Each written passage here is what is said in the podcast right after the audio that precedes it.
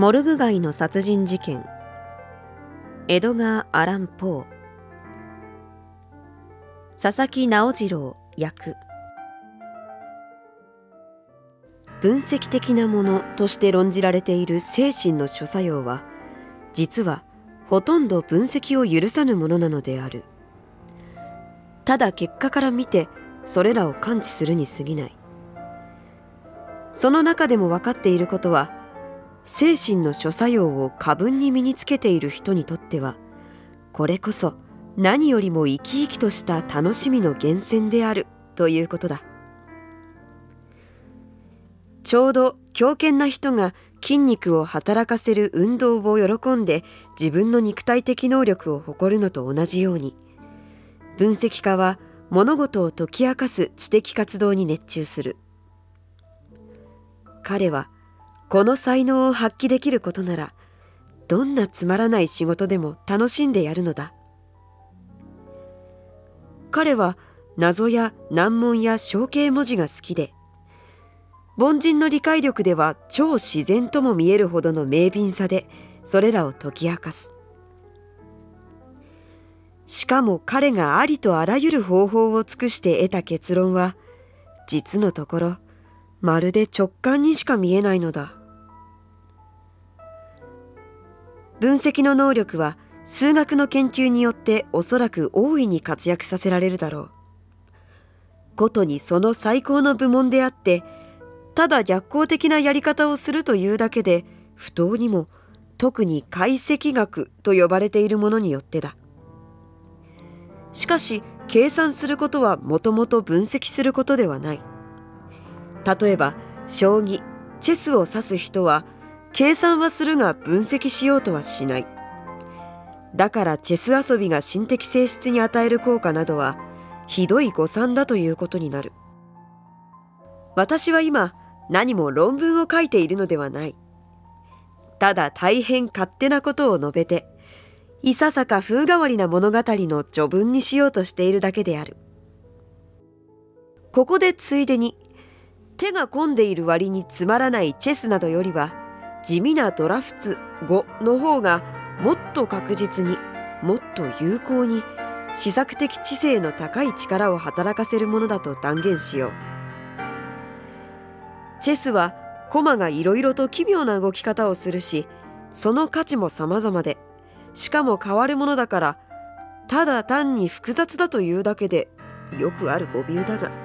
何か信用なもののように誤られる。この場合注意力こそ強く要求されるのだ。ちょっとでも注意が緩むとしくじって大損するか負けになる。しかも駒の動きがまちまちで入り組んでいるために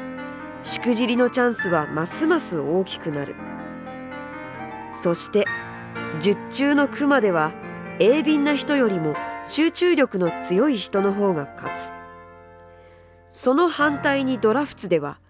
動きが一様ユニークで変化が少なくしくじる率も少ないし割合に注意力も働かされずに済むので利益はすべてどちらかの優れて明敏な方が得ることになる。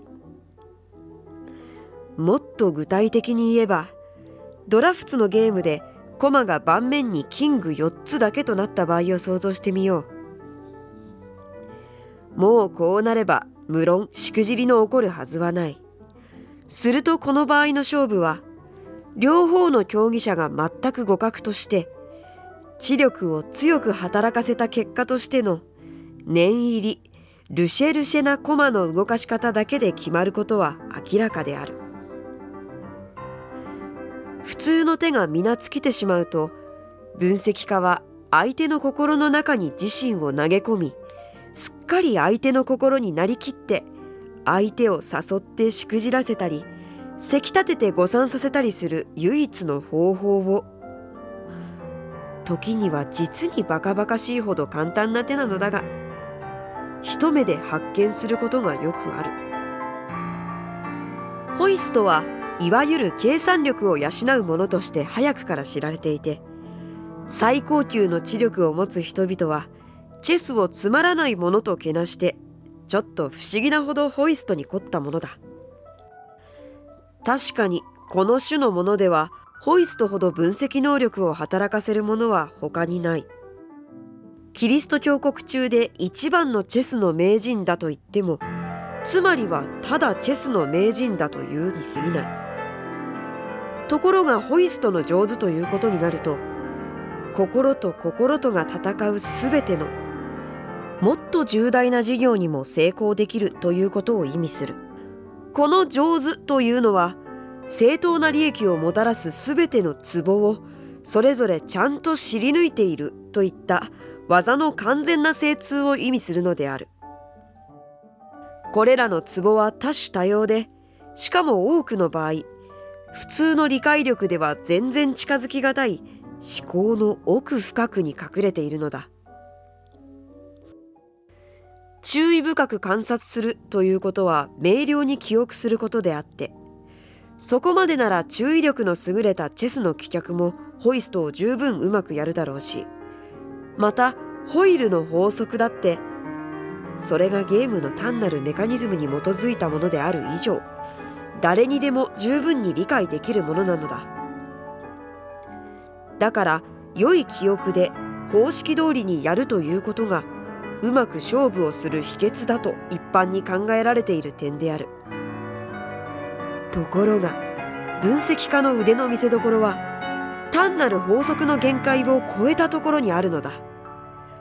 彼は黙っていながら多くの観察や推理をする。また多分彼の仲間もそうする。それでそうして得られた知識の範囲の違いは推理の正しさよりも観察の質にあるのだ。必要な知識は何を観察すべきかを知ることなのである。我が分析的競技者は決して自分だけの中に閉じこもることをしないしまたゲームが目的だからといってゲーム以外の物事からの推定を拒んだりはしない。彼はまず味方の顔つきをよく見てからそれを敵方の一人一人の顔つきと念入りに比較する。一人一人の手にあるカルタの揃え方を考え時々持ち主が一枚一枚を眺める目つきから一つ一つの切り札や絵札を数える。彼は競技の進行中ずっと顔のあらゆる変化に注目し確信や驚きや勝利や悔しさなどの表情の違いから C の材料を集める。打ち出された札を集める様子からその人がその組でもう一度やれるかどうかを判断する。テーブルの上に札を投げ出す態度からイカ様の手などはすぐ見破ってしまう。ひょいとうっかり喋った一言。どうかして札を落としたり表を見せたりして慌てて引っ込めたり平気でいたりする態度。または札を数えることやそれを並べる様子当惑したりためらったり焦ったり慌てたりといったすべてのことは見たところ直角のような彼の知覚能力にちゃんと事の真相を示しているのである。だから初めの23回が済むと彼は一人一人の手にある札をすっかり知ってしまいあとはまるで他の連中が持ち札の全部を晒してでもいるみたいに絶対的な確信を持って自分の札を切り出すのである。分析力と単なる工夫力とを混同してはならない。なぜなら分析家は工夫がうまいと決まっているが工夫のうまい人でも恐ろしく分析力のない人が時々あるからである。この工夫力が普通現れるのは構成力とか結合力によってであって骨葬学者たちはこの力を本源的能力と想像して別の機関をこれに割り当てているのであるがこれは誤っていると私は信ずる。この力は他の点ではまるで白地に近い知力を持つ人々に実にしばしば見られるので今までにも倫理学者の間に広く注意を引いたくらいである。工夫力と分析力の間には非常によく似通った性質のものではあるが空想と想像の間の相違よりも実にもっと大きな相違があるのである。これから話す物語は今まで語った命題の注釈のように読者諸君には見えるであろう。1800忘年の春から夏にかけてパリに住んでいた時私はシー・オーギュスト・デュパン氏という人と知り合いになった。この若い紳士は両家の実際に名家の出であったがいろいろ不運な出来事のために貧乏になりそのために気力もくじけて世間に出て活動したり財産を挽回しようとする元気もなくしてしまった。それでも債権者たちの行為で親譲りの財産の残りがまだ少しあったのでそれから上がる収入でひどい節約をしながらどうかこうか生活の必需品を手に入れ余分なもののことなど思いもしなかった。唯一の贅沢といえば実に書物だけで。これはパリでたやすく手に入った。我々が初めて出会ったのはモンマルトル街の名もない図書館で。そこで2人が偶然にも同じ大変貴重な寄稿書を探していたことから一層親しくなったのであった。2人はたびたび会った。フランス人が自分のことを語る時にはいつも示すあの率直さで彼が詳しく話してくれた彼一家の小歴史は非常に面白かった。私はまた彼の読書の範囲の大層広いのに驚いた。そしてことに彼の想像力の奔放な激しさとはつらつたる精神さとは私の魂を燃え立たせるように感じた。その頃私は求めるものがあってパリで探していた。でこういう人と交わることは何にも勝る宝であろうと思いこの気持ちをはっきり彼に打ち明けた。でとうとう私のパリ滞在中は一緒に住もうということになった。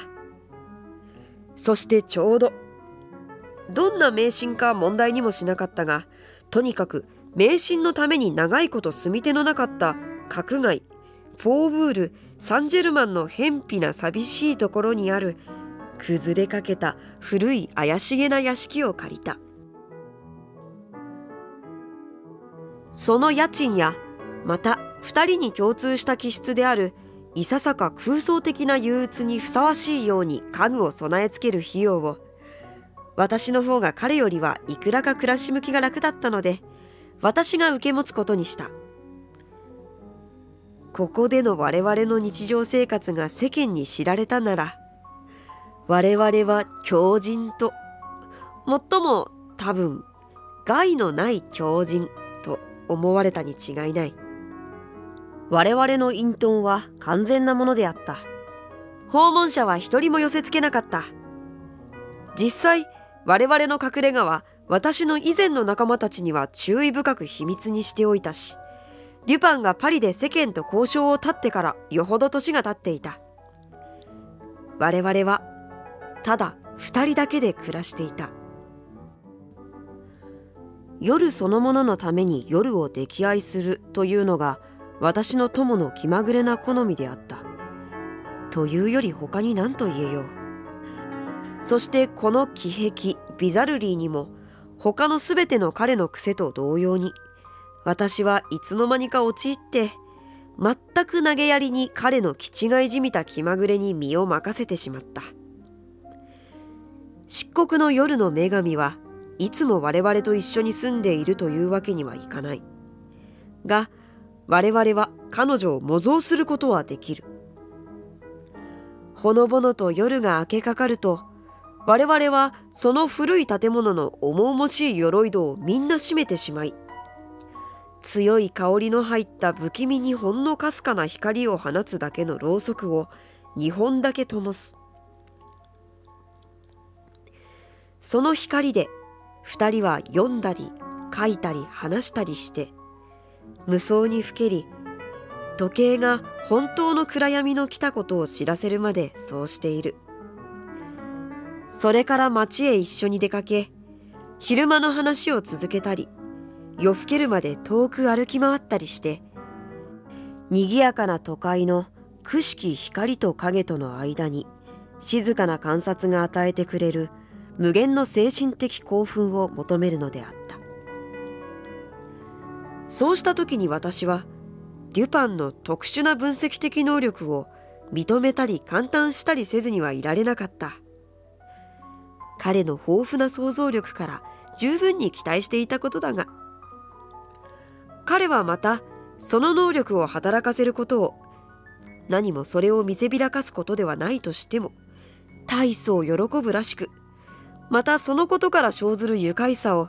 私にあっさり白状しもした。彼は含み笑いをしながら大抵の人間は自分から見ると胸に窓を開けているのだと私に向かって自慢しそういうことを言った後ではいつも私の胸の中をよく知っている実にはっきりした驚くべき証拠を見せるのであった。そんな時の彼の態度は冷ややかで放心しているようだった。目には何の表情もない。声はいつもは豊かなテナーなのが最高音になり発音が落ち着いていてはっきりしていなかったらまるで感触を起こしているように聞こえたろう。こんな気分になっている彼を見ていると私はよく二重霊魂という昔の哲学について深く考え込み二重のデュパン創造的なデュパンと分析的なデュパンということを考えて面白く思うのであった。今言ったことから私が何か神秘的なことを語ったり何かロマンスを書いたりしようとしているなどと思ってはならない。私がこのフランス人について語ったことは単に興奮した。もしかすると一種の病的な知性の結果に過ぎないのだ。だがこんな時の彼の言葉の調子については例を挙げるのが一番よくわかるだろう。